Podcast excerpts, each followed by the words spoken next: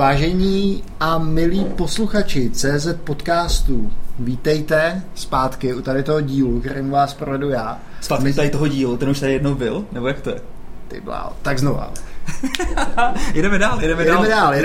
Tady to nestříháme, takže vítejte tady každopádně. Jsme rádi, že jste znova naladili náš kanál. A Filemone, já bych to zkusil ještě jednou. Takže vážení a milí posluchači, vítejte u CZ podcastu s pořadím číslem 165.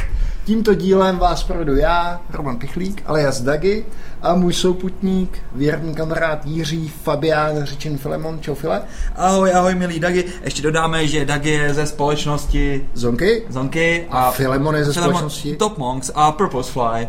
Takže vlastně dvě společnosti teďka. No, je to taková legrace. Vidíte, že Dagiho jsme teďka zastihli dneska trošku v nedbalkách. Musím říct, že na třikrát... Myslíš, že ten začátek, který vystřihnu, si někdo... Měl bych? No, to bych tam měl nechat, aby naši posluchači viděli, že to je opravdu čistý punk a čistý live. Rozumím tě. Tak. Tak, nejsme tentokrát ani na Smíchově, protože tam nás minule u sváčku poměrně teda vypekla ta zima. Já jsem to odstonal. Já taky. Já jsem byl 11 dní normálně bez sportu, bez běhání, byl jsem z toho absolutně nerudnej, prostě grumpy Phil.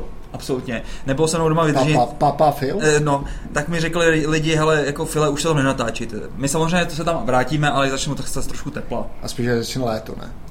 Až začne léto, tak. Tak, co tady děláme? Popíme výborné... Ale kde to vůbec jsme teda?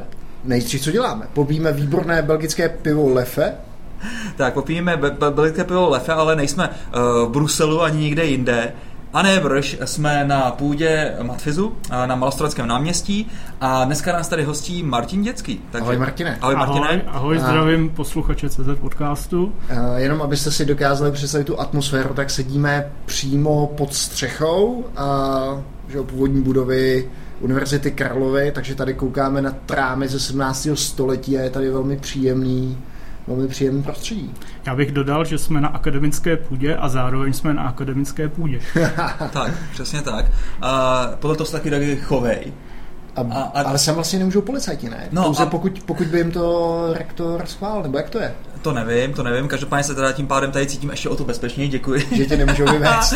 Tak, ale co jsem chtěl říct, taky měli bychom zachovat dekorum, přece jenom je to posvátná půda, neměli jsme tady dělat nějaké oplzlé forky jako obvykle, nepouštěj se do mě zbytečně a podobně. Hlavně nebudu, ačkoliv je to tvoje disciplína. Tak, nicméně, co se musím říct, je to, že Martin je ukázkový příklad toho, jak by se host CZ podcastu měl zachovat. Ozval se nám, nabídnul nám zajímavé téma, naplánoval si to, uvedl nás tady, přivítal nás a udělal nám pohostění, jaký jsme už dlouho neměli. Tak, přesně tak. Takže Martine, ještě jednou děkujeme. Milí posluchači, vždycky, když nám někoho posíláte do CZ podcastu, tak mějte na paměti, že to není jenom o tom kvalitním obsahu, ale i o té kvalitní atmosféře, že? Protože jedno je spjaté s druhým. No samozřejmě. Když my se budeme dobře cítit, tak budeme vtipnější, když o nás bude dobře postaráno, tak se budeme cítit dobře a ten podcast podle toho bude vypadat. Takže Martine, samozřejmě absolutně super práce. Tak, co nám dneska řekneš? O čem bude dnešní téma? Možná ještě než si takhle Martina navedeme, protože tento podcast jako tradičně má velmi vybroušenou agendu. Martine, ty jsi spolužák některých hostů, kteří zazněli v tomto podcastu, například Michal Šrejr, ano. Pavel Petřek, a toho tuším, že toho jsme taky měli, že z Invitu.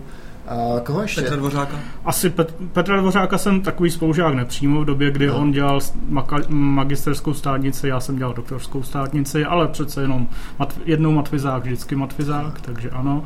S tím Pavlem Petřekem a se Šrakim se známe kolik už? 19 let, vydali jsme spolu na intru, na matematickém gymnáziu, takže...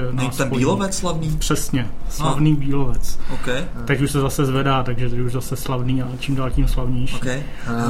Vlastně to je takový zajímavý, že každý z vás si zvolil jinou cestu, že kluci se vydali přece jenom tím biznesem, ty jsi se vydal tu akademickou cestou. Nelitoval se toho nikdy?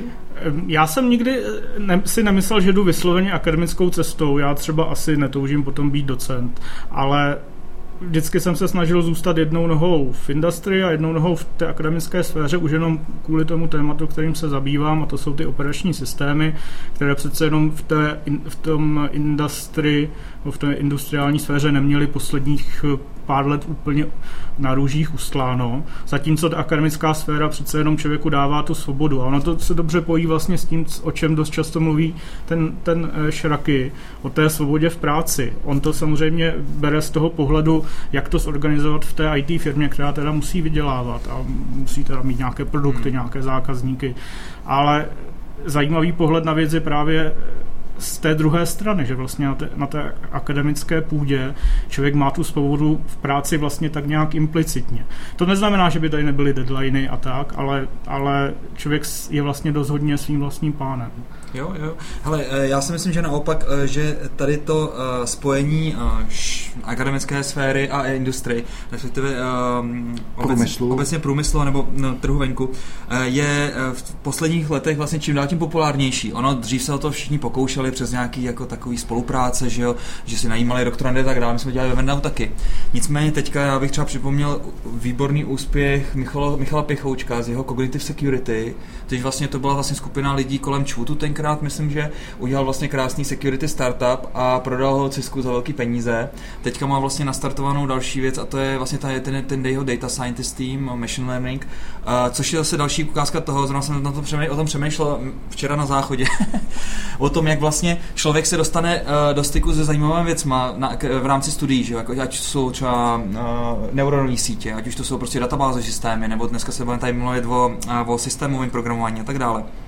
A pak třeba zrovna ten biznis ještě na to není připravený. Jo. Tady si řekneš, no, ale to je taková teoretizování, takový úplně na nic, že jo.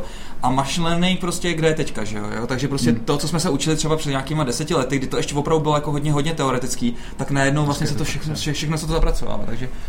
Mimochodem to mě navedlo na skvělou knížku, která se jmenuje Inovátoři, napsalý Walter Isaacson, je hodně tlustá a vlastně to, co jsi říkal ty, že tady to spojení biznesu a ty akademické části se ti zdálo, že třeba v poslední době nefungovalo, tak třeba zrod té internetové éry nebo vůbec počítačů, to bylo s tu akademickou sférou velmi úzce zpětý, takže možná je to nějaký návrat ke kořenům. A já si taky myslím, že ono to funguje jak kde, třeba ve Spojených státech to nikdy fungovat nepřestalo. Na Stanford, nejslavnější informatická nebo IT univerzita na světě, ta chrlí jeden startup za druhým. Samozřejmě, jak už tu startupu bývá, přežije z nich 10-20%, ale stejně se jim daří, pokud se jim teda podaří vlastně tu teoretickou myšlenku nějak uvést do praxe, tak potom z toho mohou vzniknout ty zajímavé komerční projekty. Ono je fakt, že tam je asi to prostředí na to jinak úplně připravený, protože tady, když jsme se pokoušeli navázat spolupráci jako společnost Vendava vlastně tenkrát s ČVUTem, tak vlastně tam jsem znal přímo ty lidi, se kterými jsem chtěl spolupracovat, a oni mi řekli, no ale musíme to udělat nějakou formu jako takhle jako daru, protože to je takový jako nejvýhodnější. Ono kdyby to bylo formou nějaký oficiální spolupráce, tak ta fakulta si z toho strhne tolik, že k nám už skoro nic nedoputuje a podobné věci, jo. Takže to mi to přišlo takový jakože hledání různých jako cestiček přes tu zkostnatělou jurisdikci, nebo jak bych to řekl, legislativu. Je to částečně problém legislativy, jak u nás, tak třeba na úrovni Evropské unie, ale je to samozřejmě taky problém těch jednotlivých univerzit, že mnohdy ty univerzity prostě na to nejsou stavěné, nemají proto hodně zapracované ty procesy a potom to je těžko. Ale nejsou to jediné možnosti, jak jsi říkal, přijít někam za nějakými lidmi, které člověk zná, začít s nima spolupracovat, to vždycky funguje, ale jakmile se to má právě překlopit do něčeho, co má být potvrzeno na papíře, třeba nějakou smlouvou, tak to většinou začne dřít. My třeba u nás, já teda jsem z katedry distribuovaných a spolehlivých systémů tady na Matfyzu, jenom... Hele, to taky nezná v Zonky. Jenom... Ty nejsi ani distribuovaný, ani spolehlivý. Ne, for. Řekli jsme si, že nebudeme dělat ty nejapný vtípky, že jsme na akademické půdě a mám 8,5 minuty, já to vydržel. Dobrý, jenom pro kontext, já bych připomněl, že tahle ta naše katedra vznikla nebo je jakýmsi pokračováním té skupiny distribuovaných systémů, kterou tady založil profesor Plášil někdy před těmi 20 lety. Jasně, ikona, Korba. Přesně tak. Ještě pořád to někde máme na našem webu, i když asi už je to přece historická záležitost. A my teda hodně jsme se zaměřili na spolupráci v rámci velkých evropských projektů. Evropská unie má prostě nějaké peníze, které dává na vědu, ať už se nám to jako pravičákům líbí nebo ne, prostě to nějak funguje. A tyhle velké vědecké projekty, které třeba běží 4 nebo 5 let, tak vždycky musí obsahovat nejenom partnery z různých evropských zemí, ale právě také industriální partnery, aby vlastně bylo doloženo, že to, co se teoreticky vyzkoumá, se potom někde taky takzvaně diseminuje. Jo. A tohle funguje velmi dobře, takže máme za sebou třeba spolupráci s Volkswagenem v téhleté oblasti, právě v oblasti nějakých distribuovaných systémů. To byla ta Dieselgate, jo? Ano, to jsem přesně čekal, že někdo řekne. Na tom jsme se přímo nepodíleli. Pojďte na to nějaký tunín, kluci. Oni si to tam totiž upekli sami. Ale podíleli jsme se na jiných věcech, které třeba se ještě tomu Volkswagenu pomůžou zase se dostat zpátky. Martine, jak by si teda, jak vnímáš to, jak funguje to prorůstání biznesu dohromady s tou akademickou půdou, třeba nějaký základní výzkum a potom přinášení do praxe? Funguje to tady? Jaký z toho máš pocit? Funguje to velmi dlouho a velmi dobře na té rovině toho, že se někdo s někým zná. Takhle třeba na Matfyzu existuje projekt, který se jmenuje softwarový projekt. Je to v podstatě předmět, kde týmy 4 až 6 studentů vlastně po nějakou dost netriviální dobu, aktuálně je to 9 měsíců, vyvíjejí nějaký software, víceméně tak, jak by se vyvíjel ve skutečnosti pro nějakého zákazníka. A asi 40% těchto projektů za tu historii tohle předmětu vzniklo na základě nějakého tématu nebo nějakého nápadu zvenku. Ať už s tím přišli ti studenti, nebo s tím přišel nějaký prostě jejich vedoucí, nebo jakkoliv jinak. Jenom zase připomenu, že třeba NetBeans nebo Bird nebo Not jsou projekty, které vznikly na Matfyzu. Sice ty NetBeans, to už je trošku daleká historie, ale stejně se tím pořád chlubíme. Daleká historie to je, protože si vzpomínám, že tenkrát prý Roman Staněk přijel ve Škodovce 120, tady před školu. To neznám tuhle historiku, povídej. No ne, tak to je všechno. Tak to už je, tím jenom si říct, že to je dost dávno. Tak. Jarda Tulak si na to určitě vzpomene, jak to bylo přesně. Tak. Dobře. No a ještě teda kromě tohle právě je tam ta oblast, která trochu skřípe, to znamená, jak to udělat jakoby 1:1, třeba Matfyz, nebo Matfyz a nějaká firma. Já jsem třeba člověk, který se tady o tohleto už pár let snaží v rámci toho, že na Matfyzu dělám i jakousi propagaci a snažíme se to nějak streamlinovat. Máme teďka partnerský program spuštěný asi před 2 lety, kde právě už existují jakási doporučení, nějaké standardní procesy, jak tohleto udělat. No a potom ta třetí možnost, kterou teda máme ověřenou a která funguje, tak to jsou právě ty velké evropské projekty, kde už vlastně ty procesy existují, jsou nějak nastavené. Takže řekl bych, že jako vždycky to může být lepší, ale není to zase tak špatné, jak možná se to zdá někdy navenek. Ty sám se teďka konkrétně vlastně vrátil z konference s FOSDEM. Není to FOSGE, váleční militantní specialisté, jako je tady například Dogi, teda trošku teďka pookřáli, ne, je to FOSDEM a ty sám přijedl tam ty pivka, takže vlastně cestuješ hodně, máš teďka nějaký aktuálně třeba komerční projekt, na kterém spolupracuješ, nebo teďka je to čistě akademická věcička? Teďka je to čistě akademická věc, aspoň ten projekt, jehož jméno jsem tady ještě neřekl, na kterém vlastně dělám, jmenuje se Helen OS. Myslím si, že ještě nějakou dobu to víceméně akademická věc zůstane, protože ještě pořád nejsme třeba ochotní přejít na nějaké zmražení API a ABI. To znamená, pořád chceme mít tu možnost otevřenou kdykoliv, cokoliv absolutně refaktorovat. Přesně tak. Zatímco pokud už bychom do něčeho šli, kde už se teda může objevit nějaký skutečně reální zákazník, který na tom bude něco chtít provozovat a bude na tom nějakým způsobem záviset, tak tam už tahle ta svoboda zase, o tuhletu svobodu přijdeme. Takže zatím ne, ale plánujeme. Máme nějaké plány, já bych je možná tady do rádia přímo neříkal, okay. Ale něco se chystá. Martinem, vlastně Filemon tady naznačoval, že ta část třeba těch operačních systémů byla řekněme na úbytu, nebyl o to takový zájem, ale mně to přijde, že právě v době cloudu a takovýchhle věcí naopak ta poptávka je dost velká a virtualizací a dalších věcí, které jsou poslední. Je to paradox? Já si myslím, že to s tím, že to není paradox, že to je skutečně přirozený vývoj. Někdy, řekněme, já nevím, od toho roku 95 do zhruba 2005 plus minus, skutečně bylo takové období, že vlastně se na ty operační systémy pohlíželo jako na něco, co je prostě jako vymyšlené, hotové, nějakým způsobem to funguje, ne třeba vždycky ideálně, ale good enough. A potom vlastně se objevily další trendy vlastně v jiných oblastech IT, ať už je to návrat k virtualizaci, která samozřejmě tady na mainframech je už od konce 60. let, ale prostě na těch normálních PCčkách a na těch normálních serverech dlouhou dobu nebyla nebo byla příliš drahá. Objevily se tady věci typu microservices, které extrémně vlastně pomáhají nám, kteří děláme ty mikrokernely, protože vlastně je to jakoby znovu objevení té původní myšlenky mikrokernelů, to znamená, že nějaký komplexní software je rozdělen na velmi, velmi jemné komponenty, které jsou na sobě nezávislé a jsou izolované. A třeba, když už jsme mluvili o tom FOSDEMu, my tam máme posledních 5 let microkernel dev room, kde se potkávají právě vývojáři různých těch mikrojádrových systémů. A letos se tam poprvé objevila přednáška nového systému, který se jmenuje Redox OS. Je to teda mikrojádro napsané v jazyku Rust od Mozily.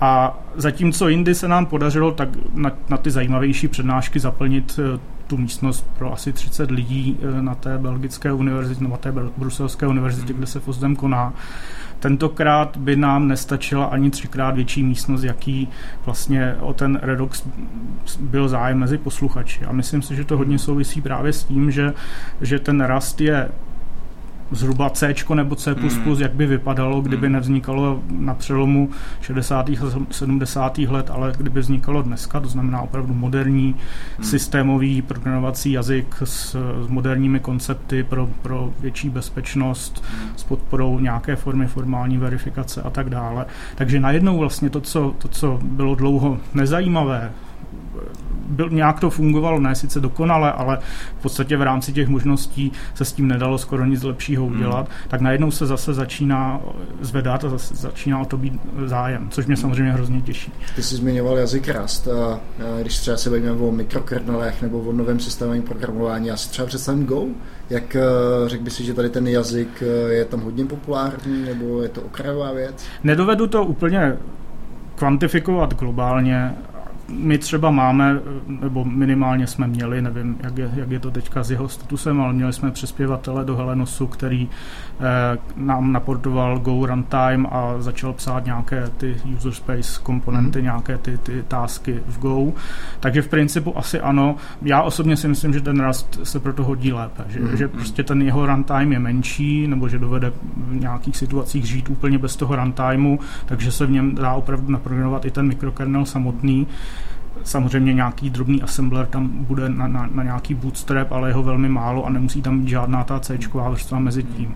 Zatímco u toho Go, když jsem si to tak jakoby procházel, co je tam potřeba, tak tam musí být teda ten trošička toho assembleru, ale pak tam musí být hodně toho C-čkového runtimeu a pak teprve člověk může v tom Go naprogramovat třeba ten mikrokernel. A ještě jedna drobná poznámka, garbage collecting. To je samozřejmě docela problém. Ne, že by to byl neřešitelný problém, ale je to zkrátka komplikace, se kterou člověk musí počítat.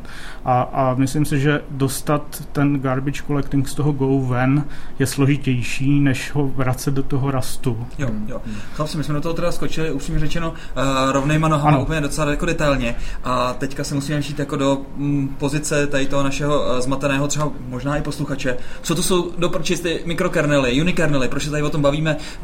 Možná posluchači slyšeli jenom Vodokru. Vodokru, přesně tak. Pojďme to dát do nějakého kontextu. Proč tam byli schopní z toho Redoxu vlastně vyprodat celou tu, nebo zabukovat celou tu obrovskou místnost na věc, jako jsou mikrokernely? Proč by to mělo pro boha toho developera vůbec zajímat, že nějaký Rust a podobné věcičky? Dobře, tak já to zkusím tak nějak komplexně podat a nechci zase, aby z toho vznikla taková mikropřednáška na operační systémy, ale tak pojďme od základu. Tak. Většina dnešních moderních procesorů má nějaké 2 režimy. Režim jádra, režim uživatelského prostoru. To je tam z toho důvodu, aby v tom režimu jádra běželo teda nějaké jádro operačního systému, které má víceméně neomezenou kontrolu nad tím hardwarem, může si dělat prakticky cokoliv. a vytvořilo jakési běhové prostředí pro tu druhou část, kde jsou teda nějaké, kde teda běží nějaké uživatelské procesy v tom uživatelském režimu, kde teda nemohou zdaleka dělat všechno. Nemohou přímo šahat na hardware typicky, nemohou typicky si třeba nastavovat překlad virtuálních adres na fyzické, teda si sami, bez koordinace toho jádra. To jádro tam teda funguje jako jakýsi arbiter přístupu k tomu hardwareu a zároveň řekněme resource multiplexer, pokud prostě je potřeba nějakou část toho hardwareu virtualizovat, ať už jasně. Pod tou virtualizací teďka myslíme cokoliv, berme to na prosté obecnosti. No a tohleto uspořádání na první pohled vypadá jednoduše, ale ve skutečnosti stejně jako jakýkoliv jiný komplexní software, ta konkrétní architektura, jak se tohleto udělá, jak se ty kostičky poskládají dohromady, může být velmi pestrá. A to, co většina lidí dneska používá na svých počítačích, na všech typech počítačů jsou takzvané monolitické operační systémy s monolitickým jádrem, kde to jádro toho systému, teda ta privilegovaná část, obsahuje kromě takových věcí, které by tam člověk určitě očekával, jako plánování, plánování, správa paměti, tak implementují ovladače, zařízení ovladače souborových systémů a mnohdy ano i takové jako neuvěřitelné příšernosti, jako třeba webový server a podobné věci. A nad tím je teda potom nějaký ten uživatelský prostor. No a když už jsme tady nakousli to téma microservices, tak možná bude některým posluchačům zřejmé, proč tohle to asi není úplně správný přístup, alespoň z pohledu nějaké krásy designu a krásy architektury. Mikrojádra, ten pojem znamená, že skutečně to jádro je malé, že skutečně dělá jenom to, co je nezbytně nutné, aby běželo v tom privilegovaném režimu toho procesoru. Což znamená typicky pouze to plánování, přepínání kontextů, pouze nějaká opravdu základní arbitrace přístupu k tomu hardwareu a případně správa paměti, zase typicky jenom to, co je nejnutnější, aby v tom kernelu běželo. Dost často se říká, že vlastně ta mikrojádra se snaží implementovat takový ten architectural pattern separation of concerns. To znamená, že z těch concerns, z těch dvou ortogonálních záležitostí, které ten operační systém dělá, to znamená implementuje nějaké mechanismy, jak něco udělat. A potom implementuje nějaké policies, nějaké politiky, kdy se to má udělat a jak se to má udělat. To mikrojádro má implementovat jenom ty mechanismy, jenom prostě tu fyzickou manipulaci s těmi zdroji. Zatímco všechny ty policies by měly být v tom uživatelském prostoru. Yes. No a teďka ještě to není úplný konec příběhu.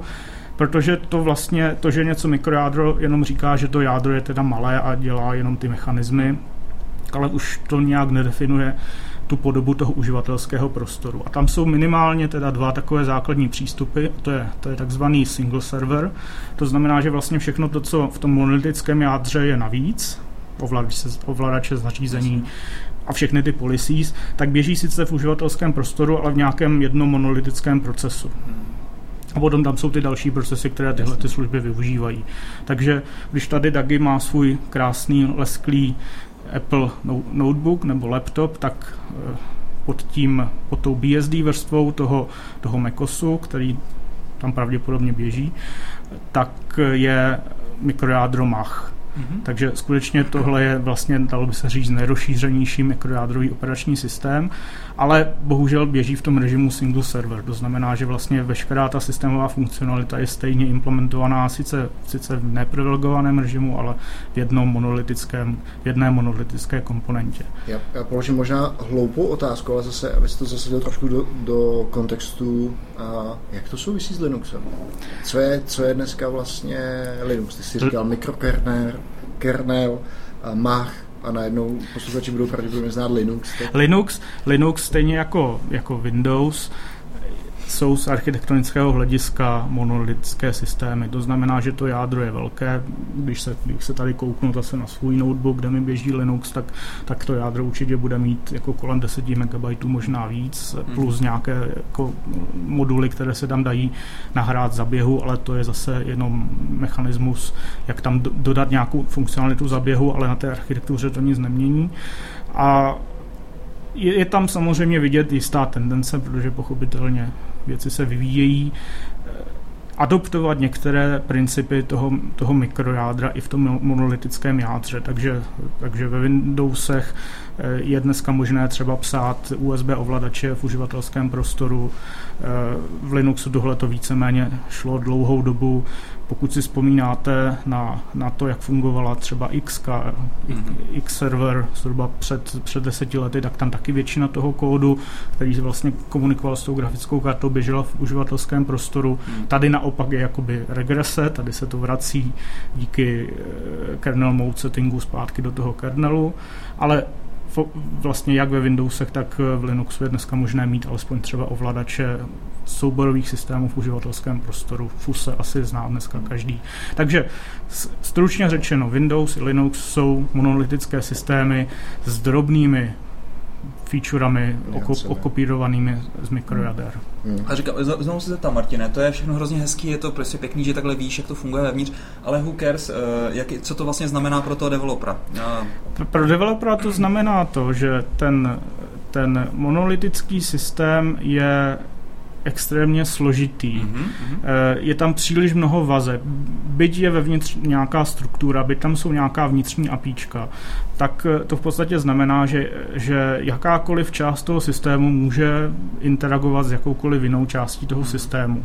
A to samozřejmě velmi komplikuje jakékoliv záruky spolehlivosti. Jasně. To je jedna věc. I kdybychom se třeba podívali na nějaké snahy o formální verifikaci těch monolitických jader, tak ty v podstatě nejdou z tohohle samého důvodu, protože vlastně ten stavový prostor toho monolitického jádra je tak velký, že i přes veškerou snahu, přes veškerou teorii ty dnešní verifikační nástroje si s tím jako s celkem neporadí.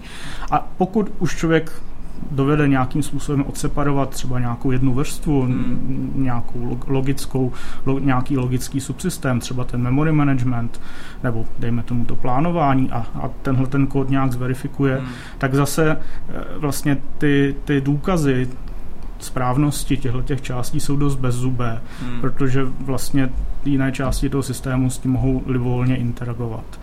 Zatímco toto mikrojádro je vlastně způsob, jak zajistit tu spolehlivost na nějaké fundamentální rovině nebo nějakým fundamentálním způsobem. A zase řekl bych, že ty důvody jsou úplně stejné jako u těch mikroservisů v aplikačním programování. To znamená mít malé komponenty, u nich se dá mnohem snadněji nějakým způsobem ověřit, že interně fungují správně, že prostě dělají to, co dělat mají, a zároveň respektují nějaký předem daný, dobře definovaný protokol, pomocí kterého komunikují s tím okolím. To znamená, že i když ta komponenta třeba vevnitř začne zlobit, tak lze ověřit nebo lze tam dát nějaké bariéry, aby tohleto její interní zlobení neovlivnilo ty komponenty ostatní, aby se celý ten systém z toho dovedl třeba nějakým způsobem zrekaverovat. Když tohleto přeložíme do nějaký, řekněme, do vyšší abstrakce, nemusí to být asi jenom sekurita, ne? Znamená to dokonce vůbec ne. Dokonce většina těch zajímavých vlastností, které se teďka řeší, nejsou přímo bezpečnostní problémy, protože ty zase vždycky závisí na chování i těch jakoby klientských aplikací, které v tom systému běží. A prostě člověk nemusí získat nějaká vyšší oprávnění na nějakém stroji tím, že zaútočí na kernel, ale stačí zaútočit na nějakou slabinu prostě nějaké té aplikační komponenty. To, co my primárně řešíme, je otázka safety vlastností. To znamená, že ten systém dovede garantovat chování podle jakési specifikace. To znamená, že se vždycky chová tak, jak se chovat má. Predikovatelně. Hele, tohle je určitě super. Já myslím, že každý z developerů asi dospěl tak nějak do takové fáze, že si řekl, že už nechce si ten svůj systém, jak se říká, zasírat různýma věcma, jako ten hostitelský. A vlastně já nevím, jak to máš taky ty, ale já jsem vlastně došel k tomu, že vlastně mám ten systém úplně čistý a veškeré věci, jako je třeba databáze nebo prostě různý frameworky a tak dále, se teďka instaluju vlastně jenom virtualizovaně. Když to teda bylo přes VirtualBox, pak jsme prostě přešli všichni na Docker a tak dále. Co jsem teďka zjistil mý kolegové, což jsem teda jako pro mě bylo úplně objev, že si normálně běží IntelliJ IDEU z Dockeru. Mm-hmm. Takže mají prostě, jak jsme tady bavili o těch Xkách, tak prostě přes Xka prostě se na ní dozazil. Takže vlastně oni došli vlastně k tomu v tom purismu ještě dál, že opravdu v tom hostitelském systému mají už jenom minimum věcí. V podstatě jenom Docker. Jenom Docker vlastně v podstatě, který vlastně běží ty kontejnery, že jo. Tak, ale to i teďka nahrál Filemone na smeč, protože k tomu je potřeba říct ještě dvě věci. Ještě jedna motivace, proč vlastně jsou dneska ta mikrojádra tak zajímavá a proč třeba ta přednáška o tom Redoxu byla tak hodně navštěvovaná. Tam ten David Teller, který o tom Redoxu mluvil, říkal krásnou věc.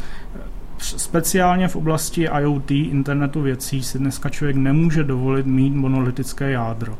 Protože to monolitické jádro v podstatě neumožňuje člověku snadno modifikovat to chování toho systému pro ten daný specifický hardware. Protože je to prostě jedna složitá velká binárka, kterou člověk musí buď nějakým způsobem ohnout nebo minimálně opečovat. Stejný problém je s nějakými bezpečnostními updaty. Prostě je složité tam dostat tu celou novou velkou image s nějakými úpravami, protože vlastně člověk tam musí vyřešit, vlastně jak udělat ten deployment, musí tam mít prostě nějaký druhý file systém, který se prohodí s tím aktuálně běžícím nebo cokoliv takového. Takže tady je zase vidět velký potenciál těch mikrojádrových systémů. A to jsem nedořekl vlastně tu druhou část, teď nemluvím o těch single serverech, ale o těch multiserverech, to znamená o těch mikrojádrových systémech, kde vlastně celý ten systém je dekomponentizovaný do těch mikroservisů, do těch maličkých, samostatně spustitelných, samostatně vyměnitelných, samostatně deployovatelných komponent. Takže tohle to je vlastně ta síla ta praktická výhoda pro ty vývojáře. Já myslím, že teďka v Linuxovém jádru se vlastně snaží o to, aby bylo možné to jádro pečovat za runtimeu, že jo? Takže vlastně tím, že to je monolitická architektura, tak se to velmi, velmi stěžuje. Určitě. Já jsem slyšel nějaký talk lidí ze SUSE, jak to vlastně dělají. Dělají to teda opravdu velmi chytře, nechci to jakkoliv jako zhazovat, je to velmi, velmi precizně sofistikovaný framework, jak vlastně udělat runtime instrumentaci, jak zajistit, že ten nový kód, jak si vidí své nové datové struktury, musí se tam nějakým způsobem vlastně strojově překlopit ten stav té běžící binárky. Je to krásné, ale vlastně si člověk říká, dobře, je to pořád jenom jako velmi sofistikovaný hack a kdyby to bylo mikrojádro, tak tyhle ty problémy jsou řešitelné minimálně mnohem snadněji. No, dobře, tak jo. No. Já ještě by mě zajímala jedna věc, kterou jsem si při tom tvém povídání uvědomil. Souvisí třeba ty mikrojádra s tím, o čem my tady s Filemonem vedeme naše dlouhé debaty, a to je vlastně serverless. A vlastně když chceš dělat serverless, tak vlastně potřebuješ, aby vlastně mezi tím železem a tou službou vlastně toho bylo co nejméně, aby si dokázal těch serverless funkcí běžet nebo těch lamp co nejvíc. Ne přímo. Mikrojádra pořád ještě jsou systémy, které počítají s nějakou multitenantností. To znamená, že vlastně dává smysl mít tam právě ty mechanismy, které izolují ty jednotlivé procesy od sebe, protože ty služby, které ty procesy poskytují, vlastně mohou sloužit různým zákazníkům, různým uživatelům, nemusí spolu nějak souviset. To taky, kam ty směřuješ, to jsou ty unikernely. To je jakoby zase trochu jiný pohled na věc. Ten zase vznikl zhruba vlastně takhle. Nedá se říct, že vznikl ve stejné době. Pochopitelně ty myšlenky v IT, že jo, tak jako vznikají a pak zase se někam dostanou pod hladinu a pak je zase pod té hladiny někdo vytáhne. Tak v podstatě takový ten základ unikernelů pochází z někdy z roku 1994 z projektu Exokernel na MIT a tomu exokernelu se říkalo Library Operating System, neboli knihovní operační systém, který se vlastně přilinkuje k nějaké aplikaci. Pak dlouhou dobu ta myšlenka trochu zapadla a zase se vynořila někdy kolem roku 2005-2006. Antikanté je jeden člověk, který si zaslouží kredit, protože je vlastně ten, kdo ji vytáhl a vlastně definoval tu novou terminologii unikernelů. A o co tam jde? Když teda máme nějakou tu službu na síti, kterou dneska prostě běžíme v nějakém virtuálním stroji nebo pod tím Dockerem, tak vlastně když si to uvědomíme, tak je tam spousta vrstev navíc. Je tam ta samotná aplikace, která běží nad nějakým tím operačním systémem, ať už je to teda monolitické jádro nebo mikrojádro, a pak je tam nějaký deployment nebo nějaký provisioning nad nějakým virtuálním strojem. Takže vlastně jsou tam jakési dvě bariéry, dvě vrstvy, které jsou tam ale úplně zbytečné za toho předpokladu, že vlastně na tom stroji nebo v tom virtuálním stroji běží ta aplikace jenom jednou, je prostě serverless, není vlastně tam potřeba řešit nějakou izolaci od nějakých ostatních služeb, které v tom daném stroji běží. A tam právě přichází na řadu ty unikernely, kdy vlastně Antikanté tomu říká, že je to pořád lepší než špagety kód, protože je tam ta izolace, ale je to vlastně lasagne kód, protože vlastně jsou tam ty vrstvy jenom proto, aby tam byly, ale nepřinášejí žádnou přidanou hodnotu pro tenhle ten specifický deployment. Yeah. Proč teda to všechno nesplácnout dohromady a nevyrobit ten big ball of mat? Není to úplně big ball of mat, je to prostě single image systém, yes, který obsahuje ten payload, tu aplikaci, tu službu, která poskytuje nějaké rozhraní ven, typicky po síti, a potom jenom ty specifické části toho operačního systému, které jsou zrovna pro tuhletu aplikaci potřeba. A to celé běží přímo nad tím hypervizorem, přímo nad tím virtualizačním nástrojem, nebo dokonce přímo na holém železe. A není potřeba tam přepínat do toho uživatelského módu, protože není potřeba vlastně tu aplikaci před ničím chránit. Tím se ušetří nějaká performance na to přepínání. Pochopitelně může tam dojít zase k nějaké nepřímé interakci, jakoby vrátíme se zpátky k tomu monolitickému jádru, ale to jednak nevadí, protože ta aplikace je prostě už sama o sobě single point of failure, takže když holds failuje i celý ten systém, tak se zase nic tak zásadního neděje. Je pod tím ten hypervisor, který prostě, řekněme, odchytí ty nejzávažnější problémy, které by mohly třeba poškodit celou tu infrastrukturu. Ale hlavně, jak je to single image, jak je to prostě v podstatě statická binárka, tak se velmi snadno redeployuje. Takže zatímco, kdyby ta služba běžela nad nějakým běžným operačním systémem, tak by třeba bootovala půl minuty, dejme tomu. Pokud je to mikrojádro, dovede nabootovat za pár milisekund, za pár desítek, možná stovek milisekund. Teďka jsem dokonce četl, že v jednom v tom unikernelu se snaží deployovat vlastně celý ten operační systém per request. To znamená, opravdu přijde TCP spojení, tak se spustí. Tak z hlediska samozřejmě stačily sekundy, tam to není žádný měřák samozřejmě. Ale jo, rozumím ti, samozřejmě ty to furt poměřuješ vlastně s klasickým operačním systémem, ale když vezmeš proti tomu třeba Docker, vezmeš proti tomu třeba image na postavenou nad Alpine Linuxem, která má prostě footprint nějakých 5 mega nebo kolik teďka, a ten boot je prostě takovejhle. Tak kde mám jako ten rozdíl? Protože to mikrojádro já si umím představit, tady ten unikernel, stejně prostě když udělám transitivní uzávěr všech těch knihoven, prostě vyseju to prostě k tomu a udělám teda dejme tomu ten balíček, tak furt to bude mít prostě nějaký prostě třeba mega, dejme tomu, nebo kolik. Ne? Je tam ta rychlost prostě toho bootu, je ten rozdíl, jo? Já se třeba srovnám prostě ten luxus vlastně, nebo ten komfort práce s těma Docker imagema, se kterým můžu vlastně furt pracovat, versus vlastně komfort práce s těma zapečenýma unikernel imagema, se kterým vlastně v podstatě už pak nemůžu nic dělat, že jo? Tak zase pak jako... Já musím dát acknowledgement, já nejsem vývojář unikernelů, já jako samozřejmě tohle to sleduju, ale nejsem té myšlence úplně jakoby nakloněn právě přesně z těch důvodů, o kterých mluvíš, že tam jsou s tím nějaké problémy, které souvisí třeba s tím, jak vlastně tuhletu zapečenou unikernelovou aplikaci monitorovat, jak ji nějak případně debugovat za běhu, pokud opravdu potřebuju nějakým způsobem získat nějaký test case o nějakém pádu. Je to mimochodem to samé, proč ty unikernely velmi silně kritizuje Brian Cantrill, bývalý zaměstnanec Sunu, autor D-Traceu.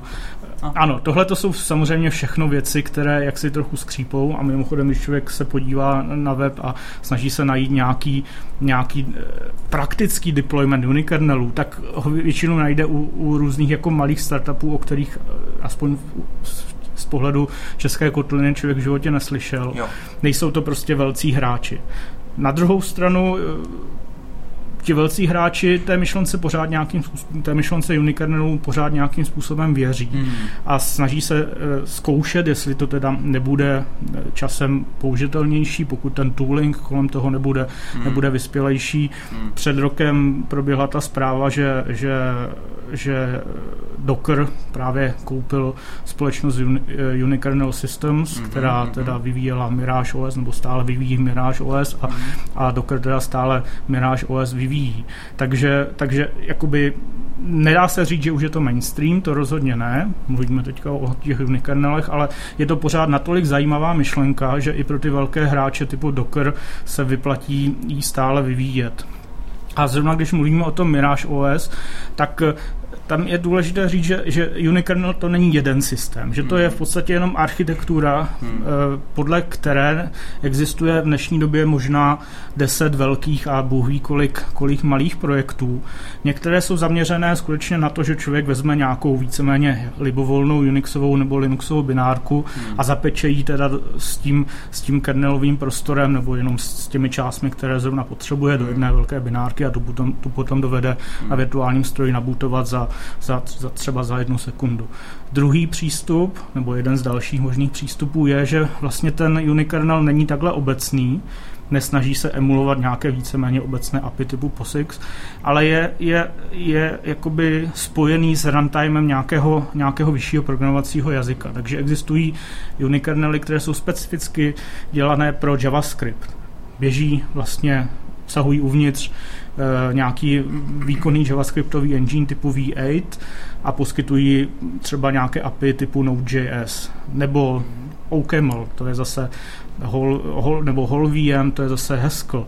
Takže pokud prostě člověk vyvíjí nějakou mikroservisu v nějakém vyšším programovacím jazyce, tak vlastně může mít unikernel specificky čistě pro runtime tohohle jazyka. A tam už potom neplatí to, co si říkal, že vlastně jakákoliv netriviální aplikace si stejně z toho POSIXu stáhne skoro úplně všechno. Tady nemusí. Tady skutečně vlastně v tom unikernelu může běžet jenom to, co je skutečně potřeba, může to být mnohem méně než jakoby transitivní uzávěr Linuxu nebo něčeho. To ne, já jsem se spíš, jako to je právě i třeba mě zajímalo, jak pak se s tím unikernelem nebo v rámci toho unikernel vývoje vlastně pracuje, jo? Protože si umím představit, že máš jazyky, kde vlastně natvrdo nadeklaruješ vlastně to, co potřebuješ, ale pak prostě máš taky nějaký prostě jazyky, které jsou dynamicky, prostě si to dohrávají ty věci, ty jak potřebují, a tam vlastně ty vlastně nevíš, jako co vlastně je z toho systému ty budeš potřebovat. Takže ty musíš nějak deklarativně to na začátku všechno říct, nebo jak se vlastně sestaví tady ten strom těch závislostí, který si máš vysát? Jsou k tomu různé přístupy. Ty unikernely, které jsou postavené nad runtimem nějakého jazyka, většinou říkají striktně na nějaký class loading za běhu zapomeňte. To prostě by nedávalo smysl. Jestli chcete dělat obecný class loading, tak prostě unikernel není pro vás. Tady tohle to je skutečně proto, že máte službu, která vám může běžet v jedné instanci anebo v milionu instancí a poskytuje neustále totéž nějakým klientům. To znamená, tam prostě není potřeba, aby tam byla nějaká dynamicita. Jiný zase přístup je třeba unikernel, který se jmenuje OSv, který je tak jakoby něco mezi. To je unikernel, který se snaží emulovat vlastně Linuxové API, syscallové. Sice všechno teda běží v kernelovém režimu, v jednom adresovém prostoru, ale ten systém se z pohledu těch aplikací nebo těch programů, které v něm běží, skutečně jeví víceméně jako by to byl Linux. Takže tam prostě člověk může běžet bešovské skripty, může tam běžet SSH server, kterým se tam člověk normálně může přihlásit a má pocit, že prostě pracuje jenom s takovým trochu divným Linuxem. A to je zase myšleno pro ty situace, kdy třeba člověk chce v tomhletom unikernelovém režimu spouštět nějakou, já nevím, Java EE aplikaci nad nějakým třeba, já nevím, Tomcatem, JBossem nebo nad něčím takovým. To znamená, že už ten tooling, jak dělat deployment a takovéhle věci, je postavený a vyžaduje prostě Linuxové prostředí. No tam je to dává absolutní smysl, to co teďka říkáš, jo? Ty unikernely prostě použít nějaký standardizovaný prostě nějaký knihovny nebo nějaký prostě proběhový prostředí, který pak třeba, dejme tomu i ty větší hráči jako Amazon a podobně, budou si nasazovat prostě v rámci té lambdy a podobně, protože tam samozřejmě ten footprint bude menší, než prostě, když by tam měli spawnovat nebo spinofovat nějaký celý systémy. Takže na to dává smysl. Ale pro běžného developera prostě pořád mi to přijde, že to je vlastně overkill. Jo, že prostě dneska už prostě... Já jestli k tomu můžu říct zase, budu trošku ďáblův advokát a budu s tebou souhlasit. Ano, myslím si, že je to až jakoby pro to nasazení na tu poslední míli. To znamená, že když člověk vyvíjí nějaký systém, testuje ho, tak je pro něj po všech stránkách mnohem pohodlnější běžet ho nad nějakým běžným operačním systémem. Na druhou stranu, jakmile už jde o ten finální deployment, kdy už prostě stejně ty balíčky nebo ty Docker kontejnery nebo ať je to cokoliv, jsou nějakým způsobem upečené, jsou nějakým způsobem hotové, za běhu sami sebe nějak nemodifikují a když už je potřeba modifikovat, tak se prostě vyrobí nová verze, upeče se nová verze. Tak zapéct s ní ještě ty části toho operačního systému, které jsou potřeba, může fungovat docela dobře. Pochopitelně člověk musí si dávat pozor, aby si takhle na sebe neušil bič v případě toho runtime monitoringu. Jasně. Filemone, vlastně to, o čem říkáš ty, že se nějaký klásy vlastně loadujou za runtimeu, to zase spíš vede k, řekněme, k prostředím typu aplikační server, jako je JBoss, WebLogic nebo WebSphere, ale mně přijde, že se od toho ustupuje, od tady těch generických běhových prostředí naopak těm co nejvíc specifickým a vede to zpátky třeba, že jo, k immutable architecture a tam naopak to dává velký smysl, že vlastně si upečeš nejenom ten aplikační balíček, ale upečeš si v podstatě celý to prostředí. Já se to chci vzít nějaký ponaučení, takže mi to tak přijde, že to akvizicí vlastně Docker, jak jsme tady zmínili, vlastně, že jsi koupili tu firmu Unikernel System, se říkali, tak si myslím, že vlastně pak to bude pro běžného uživatele absolutně skrytý.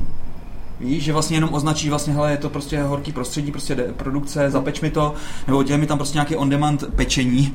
A on to tam prostě pak bude optimalizaci a prostě bude se tam dělat sám, ale vlastně, že běžný user vlastně tohle to v podstatě nepotřebuje. No, ale vlastně jako je to, když se bavíme o ty immutable architecture, nebo immutable deployment, teda abych byl přesnej, tak vlastně je to jenom posunutí tady té myšlenky o level důl, že? A ten důvod je zase zřejmý. Chceš, aby to bylo prostě spolehlivý, tak jakože vyrábíš Dockerový image, tak to je jedna věc, ale ty potom většinou ty Dockerový image běžíš v nějakým operačním systému, že jo, ten může být jako virtualizovaný, jo, a máš tam takovýhle prostě úrovně nejistoty. A takže úrovně nejistoty, ale zároveň jak říkal Martin, nebo abstrakce, zase to jsou úrovně, kterými dávají jistý druh komfortu, jako při monitoringu.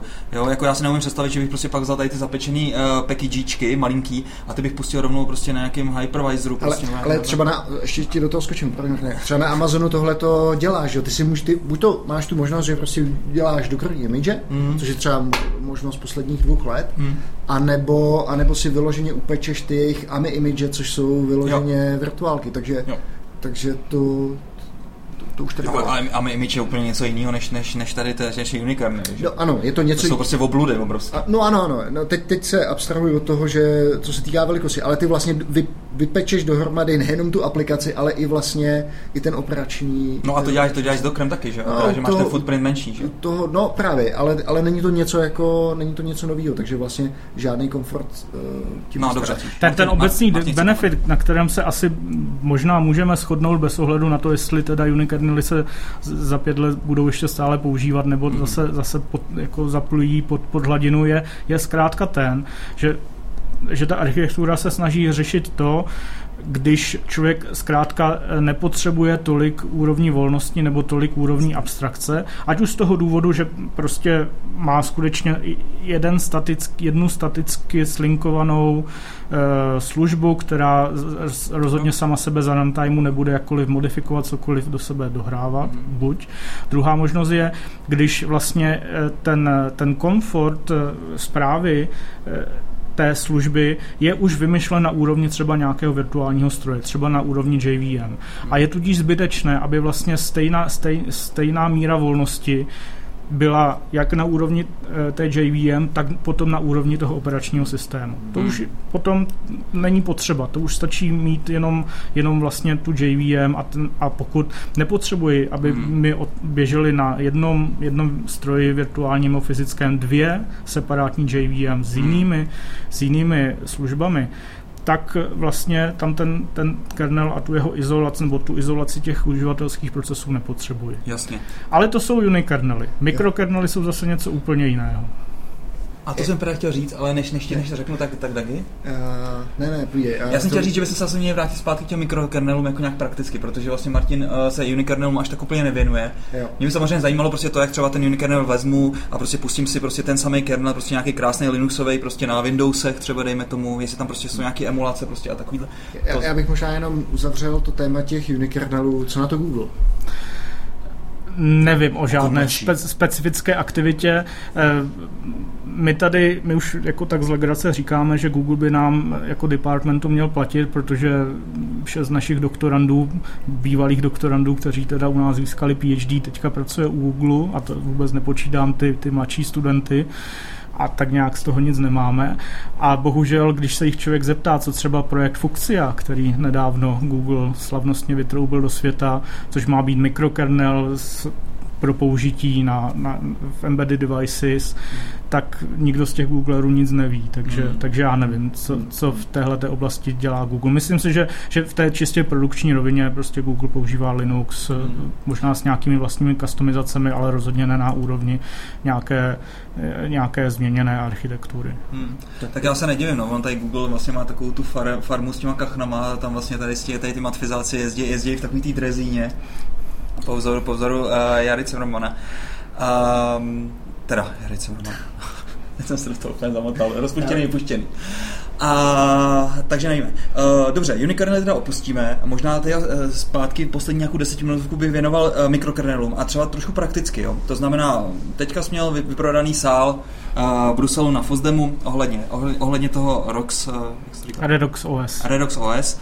Jak se to člověk zkusí? Jak vlastně s tím začne pracovat? Nebo jak to... Já bych ještě přece jenom udělal tak odbočku k těm unikernelům. On je člověk může použít opravdu velmi jednoduše. Když se člověk podívá na unikernel.org, to je takový informační web, kde je právě seznam těch aktivních unikernelových projektů, tak tam si prostě člověk vybere nějaký, který se mu líbí, buď podle toho, na jaký jazyk cílí, nebo co umožňuje. Já jsem si dneska dopoledne znovu zkusil RAMP kernel, což je právě jeden z těch vlastně pionýrských unikernelů od Antikantého, který vznikl tak, že vlastně Antikanté modifikoval jádro NetBSD tak, aby se jeho jednotlivé subsystémy a ovladače dali provozovat nejenom teda v kernelu, ale i v uživatelském prostoru, buď pro ladění, nebo právě proto, když třeba si člověk chce pustit svou vlastní aplikaci se svou vlastní variantou TCP IP stacku, bez ohledu na to, co běží v tom kernelu.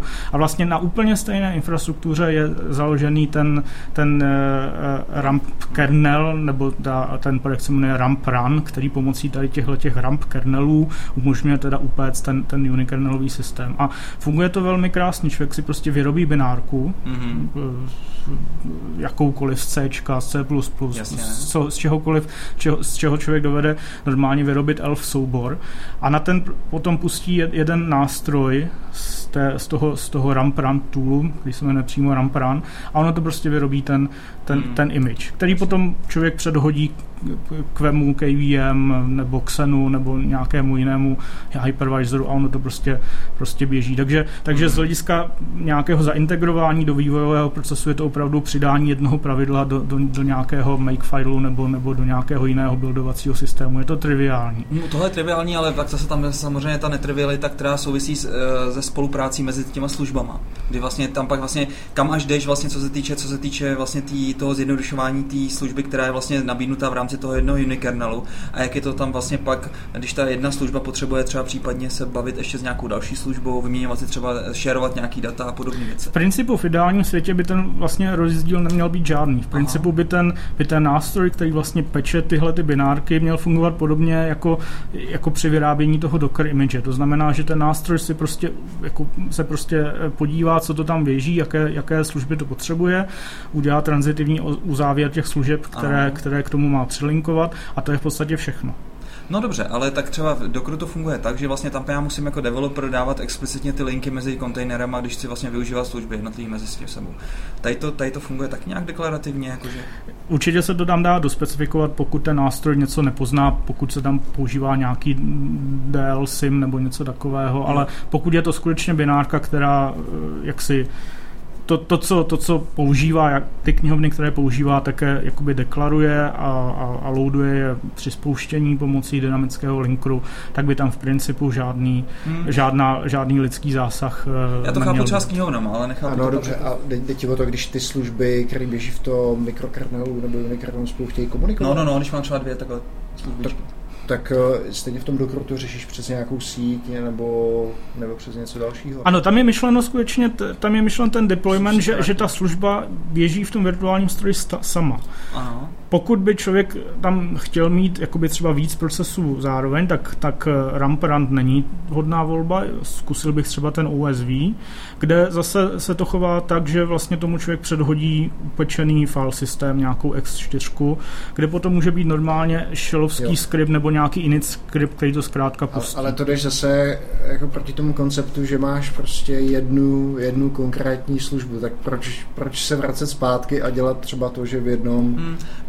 Mě šel asi o to, asi tam je odpověď prostě, že přes nějaký TCP nebo tak, no. Vlastně mezi sebou ty služby pak komunikují. Protože, a zase se vracíme k tomu, že by ty servisy měly být loosely coupled, tak proč je dávat potom dohromady na úrovni nějakého kontejneru třeba? No, na úrovni kontejneru, ale pak jde o to, že vlastně ty musíš vědět, že ta služba prostě v rámci toho Hyper-V prostě jako vlastně běží, ne? A když máš prostě dejme tomu dva kontejnery prostě dokrovský, tak já prostě mezi něma udělám si link a pak vlastně zároveň ten Docker se postará o to, že vlastně na sebe jakoby vidějí.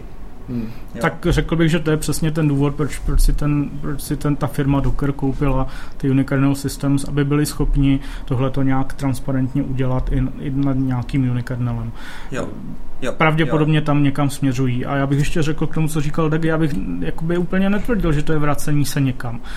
Ta krása tohle světa operačních systémů je, že i když to tak zvenku možná vypadá, že existují 2-3 konkurenční přístupy, ve skutečnosti je to opravdu celé spektrum a nejenom v jedné rovině, ale v mnoha rovinách. Je to prostě takový stavový prostor, kde se člověk může velmi elegantně pohybovat a vybírat si podle kritérií, které zrovna vyhovují nejlépe. Já jsem tím teda mířil jenom to, co říkal Filemon, k tomu, že vlastně ty se snažíš o maximální izolaci těch služeb, aby si potom řešil to, jak je v deploymentu vlastně spéc dohromady, aby si využil to, že běží dohromady, což si nemyslím, že je ta...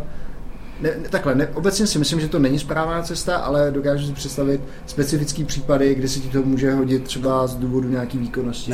Mně se to třeba hodí to, když ta aplikace třeba potřebuje databázi, ne? A ta databázi běží v jednom kontejneru a ta aplikace běží v druhém. Dobře, ale tady ty kontejnery jsou teda ty virtuální stroje, takže člověk jakoby nad tím hypervisorem, který běží na tom fyzickém stroji, si pustí dva virtuální stroje s unikernelem, kde nad jedním běží ta aplikace, nad druhým běží ta databáze, kterou ta aplikace používá, a ta komunikace může být buď po síti, jakoby pod TCP/IP, což samozřejmě vzhledem k tomu, že to běží nad společným hypervisorem na jednom fyzickém stroji, tak stejně bude relativně efektivní, protože to bude pomocí nějakých ring bufferů v paměti, anebo samozřejmě člověk může použít nějakou specifickou komunikační infrastrukturu, nějaký weird IO, nějaké virtuální zařízení, které skutečně má ještě mnohem menší overhead. Takže ano, ale je to pořád lepší, než kdyby člověk tam měl ten hypervisor a teďka nad tím ten klasický monolitický operační systém a v něm v uživatelském prostoru jednu aplikaci a potom totéž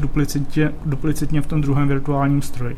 Pořád, i když dejme tomu, tak jak o tom mluví Dagi, je to vlastně jakoby kočkopes, že vlastně člověk tam má jakousi izolaci a přitom vlastně celý smysl tohle cirkusu je, aby tam žádná izolace nebyla, tak je to pořád lepší nemít tam tu jednu virtualizační vrstvu navíc v podobě toho standardního operačního systému. Okay. To je asi ta myšlenka. Jo. Ne. Jo, já jsem chtěl říct, že dneska to bylo teda, milí posluchači, hodně low level. Bylo to hodně low level, ale ještě se vrátíme k těm mikrokernelům. Tak přesně tak, jsem chtěl říct, že tady tak už se tady loučí.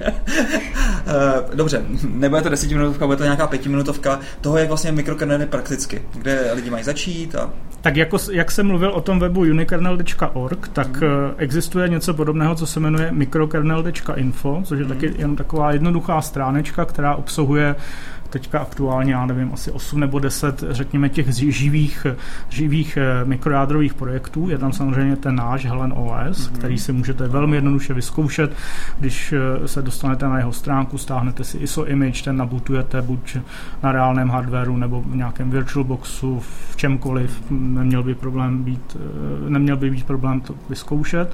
A těch zajímavých projektů, které tam jsou, ještě bych asi jmenoval možná 2 až 3. Jeden se jmenuje SEL4. Je to projekt z rodiny mikrokernelů L4, ale je takový nejpokročilejší a vyznačuje se právě velkou mírou formální verifikace. V podstatě, co se týče formální verifikace operačních systémů, tak je to projekt, který je zdaleka nejdál.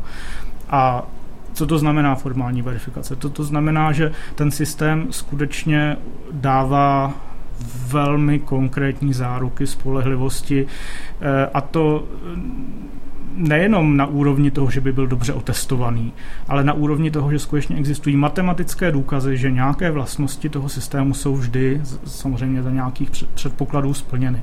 Tak tady třeba SEL4 má formálně verifikovanou izolaci těch jednotlivých uživatelských procesů, dokonce tak dobře, že tam neexistují ani žádné side channely, kterými by byl jeden proces schopen zjistit, co dělá ten proces jiný.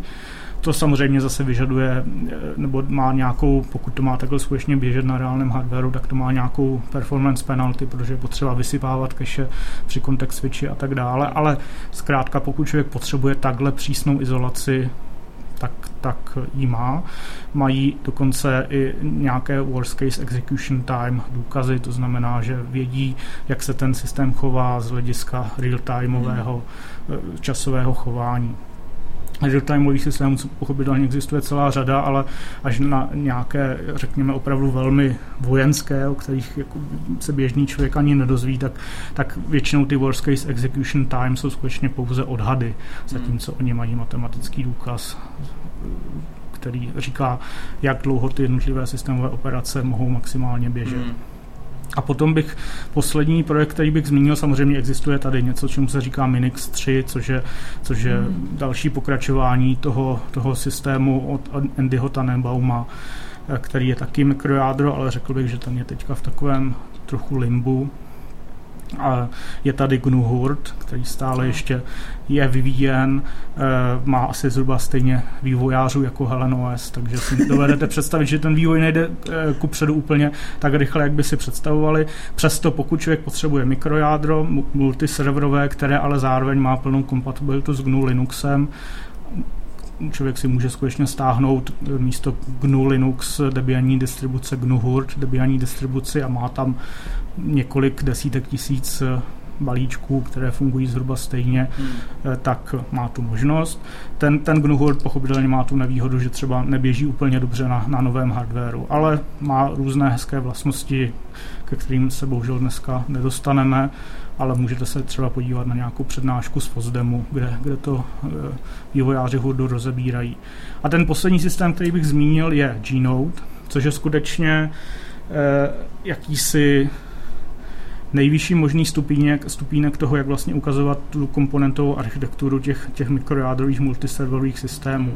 To je projekt, který dělají kolegové z Gnode Labs v Drážďanech. Tam dlouhou dobu na Technické univerzitě v Drážďanech byla skupina pro vývoj mikrojader a vlastně on to není operační systém, ten Gnode, on je to skutečně komponentový framework pro tvorbu custom operačních systémů. To znamená, že oni dovedou vzít různé komponenty, ať už to jsou běžné aplikace nebo služby, nebo právě třeba různé ovladače z různých operačních systémů a podle konkrétního požadavku z nich poskládat operační systém a přidat k němu vhodné mikrojádro. Takže třeba Lze použít tu SEL4, pokud člověk potřebuje formální verifikaci správnosti, může člověk použít Nova Hypervisor, pokud potřebuje naopak velký výkon a jisté, ne sice formálně dokázané vlastnosti, ale dobrou izolaci těch jednotlivých komponent pomocí IOMMU, to znamená, že ani nějakou chybou nějakého ovladače, respektive chybou v nějakém hardwaru není možné tu izolaci těchto uživatelských procesů prorazit a tak dále. Prostě takový mikrokernel package manager. Tak. Přesně tak. Asi tak bych MPMko. Takže jo, určitě se podívejte. Já si myslím, že to je zajímavý i teoreticky, jako podívat se vlastně to, jak vlastně tady ty mikrokernely fungují a tak dále, protože člověk se rozvíjí o těch počítačích něco víc. Na druhou stranu už se teďka blížíme do té doby, kdy prostě lidi budou zaměřený, vývojáři budou zaměřený spíš na programování jednotlivých funkciček, serverless architektuře a ten hardware právě si myslím, že spíš půjde trošku do ústraní. Ale někde tam samozřejmě bude. Samozřejmě budou lidi, kteří se budou muset už špinit prstíky. Nevím, tak my dva to už asi nebudeme. No, my už určitě ne. To bych vůbec tak nevylučoval, protože ono to naopak směřuje k tomu, že vlastně dneska to tak dost dlouho právě nebo dost hodně takhle působí, že vlastně my, systémoví programátoři, jsme něco úplně jiného než ti aplikační programátoři, kteří potom staví nějaké v uvozovkách užitečné nástroje pro skutečné lidi nad tím. Ale myslím si, že tahle ta jakoby tlustá bariéra je tam vlastně úplně zbytečně, protože v konečném důsledku je to všechno jenom nějaká softwarová architektura nějakého systému. A čím méně tam bude ta tlustá čára, která bude říkat, tohleto je píseček jedněch a tohleto je píseček druhých, tím právě lepší možnosti správně ten software navrhnout, aby běžel spolehlivě, aby běžel rychle v daném kontextu. Rychle to může znamenat spoustu věcí. Bezpečně a především, aby skutečně ta architektura splňovala požadavky, to znamená, aby to nebylo naroubování něčeho na něco jiného. Může být velmi prospěšné. Martina, jak to můžu říct jenom to mikrokernel nebo Apino, my jsme jedna rodina, jako, pojďme mezi nás, skončili jsme krásně DevOpsově, což se mi teda líbilo. Bylo to výborně, bylo to dlouhé, krásné. Výživné. Dagi, příště bude co? Příště bude podcast, který si domluvil za mými zády. Jo, ježiš, no, tak to jsem teďka zase bohužel otevřel ránu tady Dagimu, protože bude lyžovat a máme domluvené kluky ze Stories, Vojta Roček a spol, takže to bude docela taky zajímavé, určitě, jak dělají jejich pohled vlastně na analytiku. Uvidíme, jestli to bude toho 16. nebo jestli to neposuneme kvůli Dagimu trošku dál, protože Dagi měl o to eminentní zájem. Jak ti říkal Zrska alias Robert Vojta, netoč Filemone ten podcast sám, bez toho Dagiho to nemá takovou úroveň. Je to pravda. On to říkal teda naopak, ale... Ne, je to určitě pravda. Nicméně, Martine, děkujeme za pozvání. Konečně si už můžeš dát to pivko, na který tady touživně koukáš a furt si to nechtěl dát, aby si zachoval to dekorum, který jsem tady na začátku si naznačil. Díky, že jste mě tady měli. Tak. A vážení posluchači, děkujeme, že jste s námi vydrželi, že to s námi vydržíte, že posloucháte dál na SoundCloudu, koukám ty sledovanosti, nebo ty poslouchanosti jsou neuvěřitelné, takže děkujeme moc. A mějte se fajn. Mějte se fanfárově. Ahoj.